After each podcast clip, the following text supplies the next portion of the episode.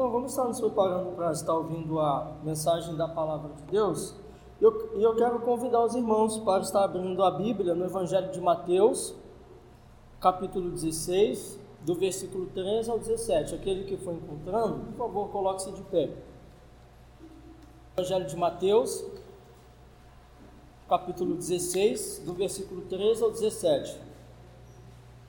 Evangelho de Mateus, capítulo 16, do versículo 13 ao 17. O texto nos diz assim: Indo Jesus para os lados de Cesareia de Filipe, perguntou a seus discípulos: Quem diz o povo ser o filho do homem? E eles responderam: Uns dizem João Batista, outros Elias, e outros Jeremias ou algum dos profetas. Mas vós, continuou ele, quem dizeis que eu sou? Respondeu Simão Pedro: Disse: Tu és o Cristo, o Filho do Deus vivo.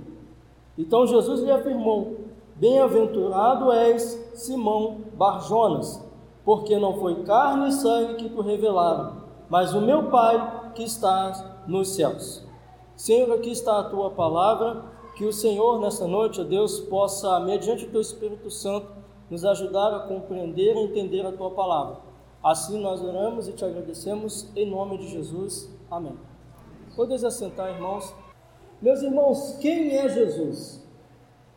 Se lhe desse a oportunidade de anunciar para o mundo inteiro, se lhe desse essa oportunidade para você dizer aos quatro cantos do mundo quem é Jesus, qual seria a sua resposta? O que você diria aos quatro cantos do mundo quem é Jesus? Talvez com os seus amigos, talvez no nosso trabalho, talvez na, na faculdade, na nossa escola, com os nossos vizinhos. Quem nós dizemos ser Jesus?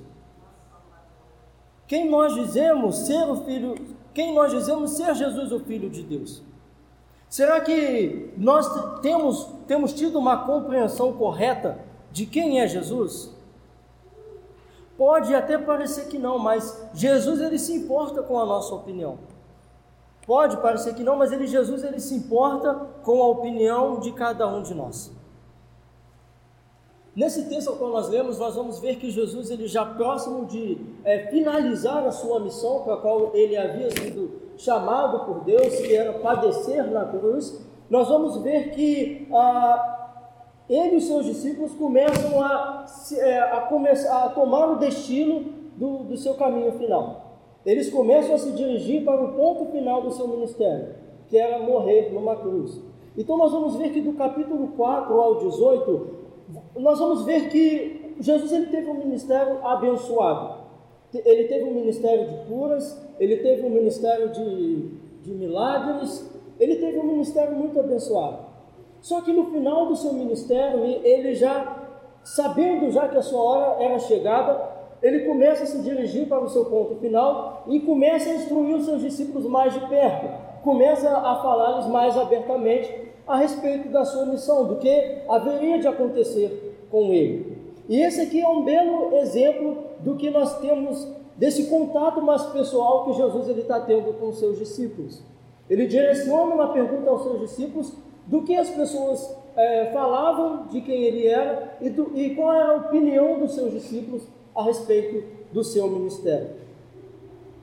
Então, questionando os seus discípulos sobre a opinião pública da, das pessoas a respeito de quem ele era, é, nós vamos ver que as pessoas diziam ser ele é, é, alguns dos grandes homens do Antigo Testamento e compararam a ele também a João Batista. É, isso demonstra, como a gente já falou, a importância que Jesus ele deu à, à opinião pública das pessoas. E por isso, se Jesus ele, ele perguntasse aqui nessa noite a cada um de nós: O que vós dizeis que eu sou? Qual seria a nossa resposta diante dessa pergunta? O que nós diríamos para Jesus quem ele é? E por isso, nesse texto, meus irmãos, nós vamos ver algumas, nós vamos aprender algumas questões importantes sobre a opinião pública que as pessoas formam sobre Jesus e a opinião que nós formamos sobre quem é Jesus. Eu vou pedir para que você ponha os seus olhos novamente no versículo 13 e 14. O versículo 13 e 14 diz: Indo Jesus para os lados de Cesareia de Filipe, perguntou aos seus discípulos: Quem diz o povo ser o filho do homem? E eles responderam: Uns dizem João Batista, outros Elias, e outros Jeremias ou alguns dos profetas. Então, como o texto demonstra, indo Jesus com seus discípulos para o lado de Cesareia, ele questiona os seus discípulos sobre a opinião pública das pessoas. E como o texto, o texto nos mostra, a, a multidão havia formado opiniões diferentes sobre Jesus. Alguns diziam que ele era João Batista, alguns diziam que ele era Jeremias, Elias. É, todos esses homens, meus irmãos, se a gente olhar na palavra de Deus, foram grandes homens de Deus. A gente vê a história de João Batista, foi um grande homem usado por Deus para preparar o caminho da vinda de Jesus. Jeremias, se a gente olhar no Antigo Testamento, teve um ministério abençoado. Elias também teve um ministério abençoado de curas, de milagres. Mas nenhum desses homens do Antigo Testamento, ou como João Batista foi citado aqui no Novo Testamento, tem o mesmo, tiveram o mesmo chamado de Jesus Cristo. Mesmo Jesus ele sendo comparado a esses grandes homens, eles, eles tinham uma opinião equivocada a respeito de Jesus.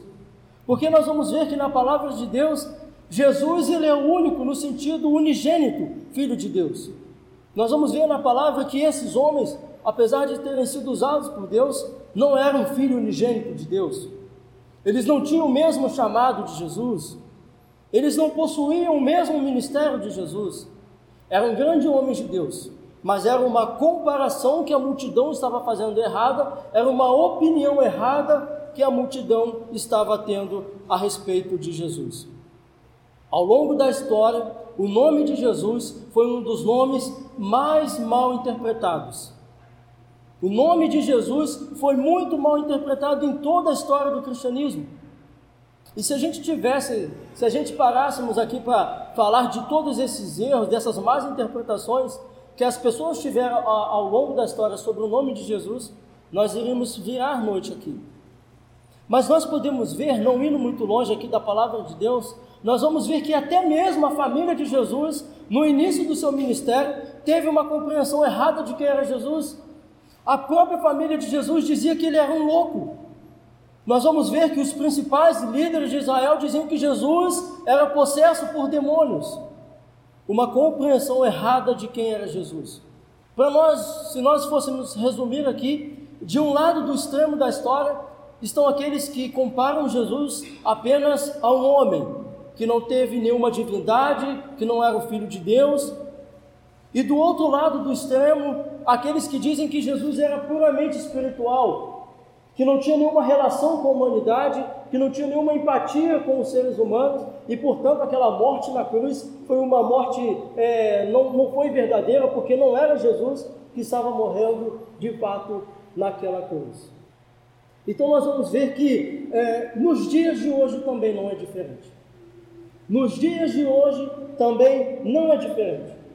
Se nós saíssemos aqui agora e perguntássemos para a multidão o que elas pensam ser Jesus, nós vamos ver que as pessoas vão formar várias opiniões diferentes sobre quem é Jesus. Nós vamos ver que alguns dizem que Jesus foi um grande psicólogo, limitam Jesus apenas a um psicólogo. Alguns dizem que Jesus ele seria um bom pedagogo, que Jesus ele possuía uma boa pedagogia. Alguns vão dizer que se Jesus estivesse vivo hoje, ele seria um militante de direitos humanos. Alguns dizem que se Jesus estivesse vivo hoje, ele seria ah, um grande curandeiro, um grande operador de milagres. Nós vimos ah, recentemente o um grupo chamado Porta dos Fundos, que ah, faz várias sátiras com o nome de Jesus, e nós vimos agora a última interpretação que eles fizeram sobre Jesus, sendo Jesus um homossexual. Não que nós, ou não que eu tenha nada contra os homossexuais, mas este não era Jesus, este não é o Jesus das Escrituras. E as pessoas vão sempre formar opiniões equivocadas sobre Jesus. E nós vemos que para, para esse grupo né, do, do Porta dos Fundos, Jesus ele não passa de um mero ícone que merece ser símbolo de zombaria e deboche. Então a multidão ela vai formar várias opiniões sobre quem é Jesus e nem sempre uma opinião correta. Mas meus irmãos, assim como Jesus ele se importou com a opinião da, da multidão, assim como Jesus ele perguntou para os discípulos o que a multidão pensava sobre ele, Jesus ele também se importa com a nossa opinião. Jesus ele também quer saber a, a nossa opinião sobre a sua pessoa. Nós, como seus seguidores, quem é Jesus para você? Quem é o Filho de Deus para você? A multidão, meus irmãos, pode até formar opiniões equivocadas sobre Jesus.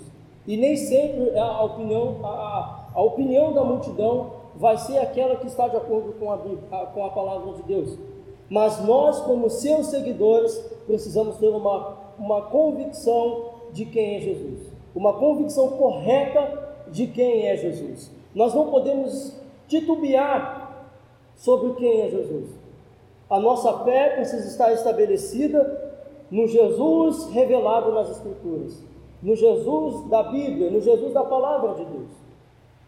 Então, como nós vimos aqui, Jesus ele perguntou sobre a, a, opinião da multidão, e essa multidão nem sempre vai formar uma opinião correta sobre Jesus, mas Jesus agora ele vai direcionar a pergunta aos seus discípulos. Ele vai perguntar agora para os discípulos: Quem vós dizeis que eu sou? Coloque os seus olhos no versículo 16, 17. O texto nos diz: Respondendo Simão Pedro, disse: Tu és o Cristo o Filho do Deus vivo. Então Jesus lhe afirmou: Bem-aventurado és, Simão Barjonas, porque não foi carne e sangue que tu revelaram, mas meu Pai que está nos céus. Então nós já vimos que Jesus ele questionou seus discípulos sobre quem diziam ser ele. Vimos que as pessoas ao longo do seu, do seu, seu longo e, e breve ministério de três anos formaram opiniões equivocadas sobre quem ele é. E aqui nós vamos ver que, mas agora Jesus ele está direcionando a pergunta para os seus discípulos. Ele está querendo saber dos seus discípulos quem vocês dizem que eu sou. Jesus ele queria saber o que os seus discípulos pensavam sobre quem ele era. Então nós vamos ver que Pedro ele toma a frente, Pedro, mais ousado dos apóstolos, ele toma a frente e responde: Tu és o Cristo, o Filho do Deus vivo. A gente vê que o autor do Evangelho, ele usa a palavra quando Pedro ele diz: Tu és o Cristo. No original, a palavra Cristo, em hebraico, ela quer dizer Messias, e em grego ela quer dizer ungido. Então, é como se Pedro estivesse dizendo: Tu és o Messias, tu és o ungido de Deus. É como se Pedro estivesse dizendo assim. Mas quem é o Messias? O Messias, meus irmãos, no Antigo Testamento é, está relacionado com a ideia do Filho de Deus. O Messias no Antigo Testamento é aquele que está sendo prometido. A gente vai ver que desde o Antigo Testamento Deus promete que enviaria o Messias é, se a gente vê principalmente em Salmos, nós vamos ver que Davi, no Salmo, se eu não me engano, 22, os irmãos me corrijam se eu estiver errado, mas ele fala acerca do sofrimento do Messias, que haveria de vir. Então, desde o Antigo Testamento, o Messias, ele é prometido. E aqui no Novo Testamento, essa, essa promessa se cumpre, o Messias, ele é enviado. E agora esse Messias, ele está diante dos discípulos perguntando quem eles diziam ser ele. E Pedro responde que tu és o Cristo, o Filho do Deus vivo. Houve várias pessoas, meus irmãos, que tomaram esse título para si de Messias.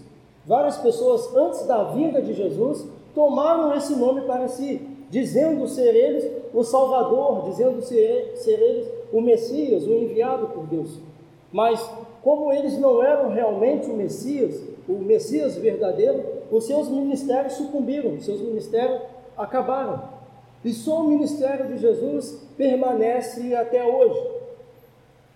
Os irmãos já viram que nos filmes de ficção científica, os super-heróis, eles costumam usar uma dupla identidade. uma identidade de super-herói e uma identidade de um ser humano comum, de um ser humano normal. E até que esses super-heróis decidam revelar a sua identidade para as pessoas, as pessoas não vão saber que eles têm uma dupla identidade. Que uma hora ele está combatendo o crime e que outra, outra hora ele é um trabalhador comum. Meus irmãos, se Deus não nos revelar quem é Jesus, nós não vamos saber quem é o Filho de Deus. Se Deus não nos revelar quem é o Messias, nós não vamos saber quem é o Messias.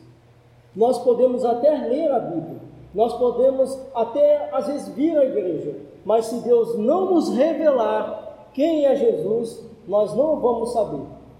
Nós, se Deus não nos mostrar a identidade, nós podemos dizer, se Deus não nos mostrar, mostrar esse segredo, nós não vamos saber quem é Jesus. Nós não vamos ter uma opinião correta de quem é Jesus.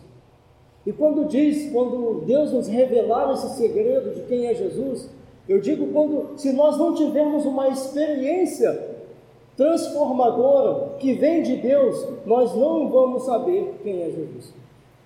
Nós podemos estudar a Bíblia, nós podemos é, estudar a Bíblia de Gênesis e Apocalipse. Eu conheço várias pessoas que a faculdade pediu que estudasse a Bíblia, mas elas não têm uma transformação, não tiveram uma transformação nas suas vidas. Apenas leram a Bíblia. Viram falar sobre, ouviram falar sobre a salvação, mas não tiveram a vida transformada, porque não tiveram uma revelação de quem é Jesus.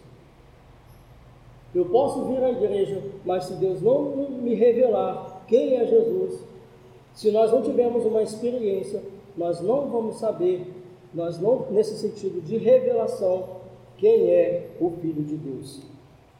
Jesus disse a Pedro que não foi carne e sangue que o revelou. Ou seja, Pedro não teve essa revelação por conceitos filosóficos, Pedro não teve essa revelação por conceitos humanos, por conceitos transcendentais, por conceitos místicos, por conceitos, vamos dizer, sobrenaturais.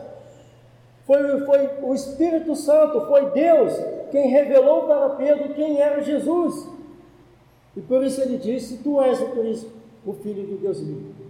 E Jesus disse: Não foi carne e sangue que te revelaram. Meus amados, ninguém pode confessar a Jesus a parte da revelação de Deus. Volte a sua Bíblia no Evangelho de Mateus, Evangelho de Mateus, capítulo 11, do versículo 25 ao 27 diz: Porque aquele tempo exclamou Jesus: Graça te dou, ó Pai, Senhor do céu e da terra, porque ocultaste essas coisas aos sábios instruídos e as revelaste aos pequeninos. Sim, ó Pai, porque assim foi do teu agrado. Tudo me foi entregue por meu Pai. Ninguém conhece o filho senão o pai, e ninguém conhece o pai senão o filho e aquele a quem o filho quiser revelar. Se Deus não nos revelar quem é Jesus, nós jamais saberemos quem ele é, e nós não vamos ter uma experiência genuína com ele. Quantas pessoas, meus irmãos, já ouviram falar da salvação? Quantas pessoas já ouviram falar do caminho da salvação, mas não tiveram suas vidas transformadas? já tiveram contato, já viram os milagres que Deus faz e pode fazer, mas não tiveram suas vidas transformadas, porque Deus não revelou quem é o Filho de Deus. O apóstolo Paulo ele vai dizer ainda em 1 Coríntios, no capítulo 12, do o versículo 3, o seguinte: Por isso vos faço compreender que ninguém fa que fala pelo Espírito de Deus afirma, anátema, ou seja, maldito Jesus por outro lado, ninguém pode dizer Senhor Jesus senão pelo Espírito Santo. Ninguém pode afirmar que Jesus é o Senhor senão pelo Espírito Santo. Se o Espírito Santo, se não houver um, uma regeneração do Espírito Santo, se não houver um verdadeiro lavar, um verdadeiro nascimento que vem do alto, nós não podemos dizer que Jesus é o Senhor. Jesus ele apresentou-se como filho de Deus de um modo único, pois ele estava separado de todos os outros seres humanos, no sentido de que partilhava uma unicidade com Deus. E não só podemos conhecer esse filho de Deus E nós só podemos conhecer esse Filho de Deus por meio da revelação do próprio Deus. Meus irmãos, o que é uma revelação? O que quer dizer revelar? Revelar tem a ideia de descobrir, de tirar aquilo que tampa a nossa visão, de tirar aquilo que impede a nossa visão. Isso é uma revelação. Imagina que essa mesa, que em cima dessa mesa estivesse alguns objetos e sobre esses objetos estivesse uma toalha cobrindo esses objetos. Nós estamos vendo a mesa, nós estamos vendo o formato dos objetos, mas nós não conhecemos o que está debaixo daquele pano. Nós não sabemos o que está debaixo daquele pano. A não ser que seja retirado esse pano, esta toalha, nós não saberemos o que está debaixo daquele pano, ou nós não saberemos o que é aquele objeto. Meus irmãos, e se Deus não tirar essa venda dos nossos olhos, nós não saberemos quem é Jesus. Nós até podemos ouvir falar de Jesus, poderemos ter uma compreensão, mas se Deus não nos revelar, se Deus não tirar essa venda dos nossos olhos, que impede, com que nos impede de conhecer quem Ele é, nós não saberemos quem é Jesus. Por isso eu pergunto, meus irmãos, quem é Jesus para você? Qual é a opinião que você tem a respeito de Jesus? Se Jesus te perguntasse nessa noite, o que vós dizeis que eu sou? Qual seria a sua resposta? Isso é muito importante nós sabermos disso, porque a maneira como nós conhecemos Jesus é a maneira como nós nos relacionamos com Ele. A maneira como nós entendemos de Jesus é a maneira como nós vamos nos relacionar com Ele. Alguns entendem que Jesus ele é apenas aquele que está ali para nos abençoar, para nos dar bênçãos, para curar, para realizar coisas, para nos dar coisas. Pensam que Jesus está ali apenas para nos dar uma casa própria, um carro do ano, um emprego novo. Porque é assim que elas pensam que Jesus é. Elas pensam que Jesus está ali só para tirar uma dor das costas dela, uma dor de cabeça, porque esse é o relacionamento que elas têm com Jesus. Elas pensam que Jesus está ali só para te dar um casamento novo, uma família nova, porque é uma opinião equivocada que, que elas têm de Jesus. Não estou dizendo que Jesus ele não pode realizar coisas em nosso meio, ele pode, se ele quiser, ele pode realizar. Mas ele não veio apenas para isso. Ele não está aqui apenas para nos dar as coisas. E meus irmãos, nós aprendemos aqui com esse texto que não adianta a gente querer que a multidão tenha uma opinião é, certa de Jesus. A, a, multidão nem sempre vai ter uma opinião é, correta de quem é Jesus, porque não vai ter. A opinião correta de Jesus ela deve vir dos seus discípulos. Os seus discípulos que precisam ter uma opinião correta de quem é Jesus. E mesmo que a multidão tenha uma, uma, uma opinião equivocada sobre quem é Jesus, nós podemos confiar na palavra de Deus, porque o próprio Deus testemunhou do seu Filho. No batismo de Jesus, a palavra vai dizer que Deus disse lá do céu: Tu és o meu filho em quem eu me comprazo. O próprio Deus deu testemunho do seu filho, de quem ele é. E que nós, meus irmãos, possamos refletir nessa palavra nessa noite. Que nós possamos é, nutrir, mediante a revelação do Teu Espírito Santo, uma verdadeira compreensão de quem é Jesus. E se nós temos tido uma opinião equivocada de quem é Jesus, que pela sua imensa graça, que pela sua imensa misericórdia, Ele possa nos revelar o verdadeiro Filho de Deus. Que Ele possa revelar aos nossos corações quem realmente é o Filho de Deus. Amém?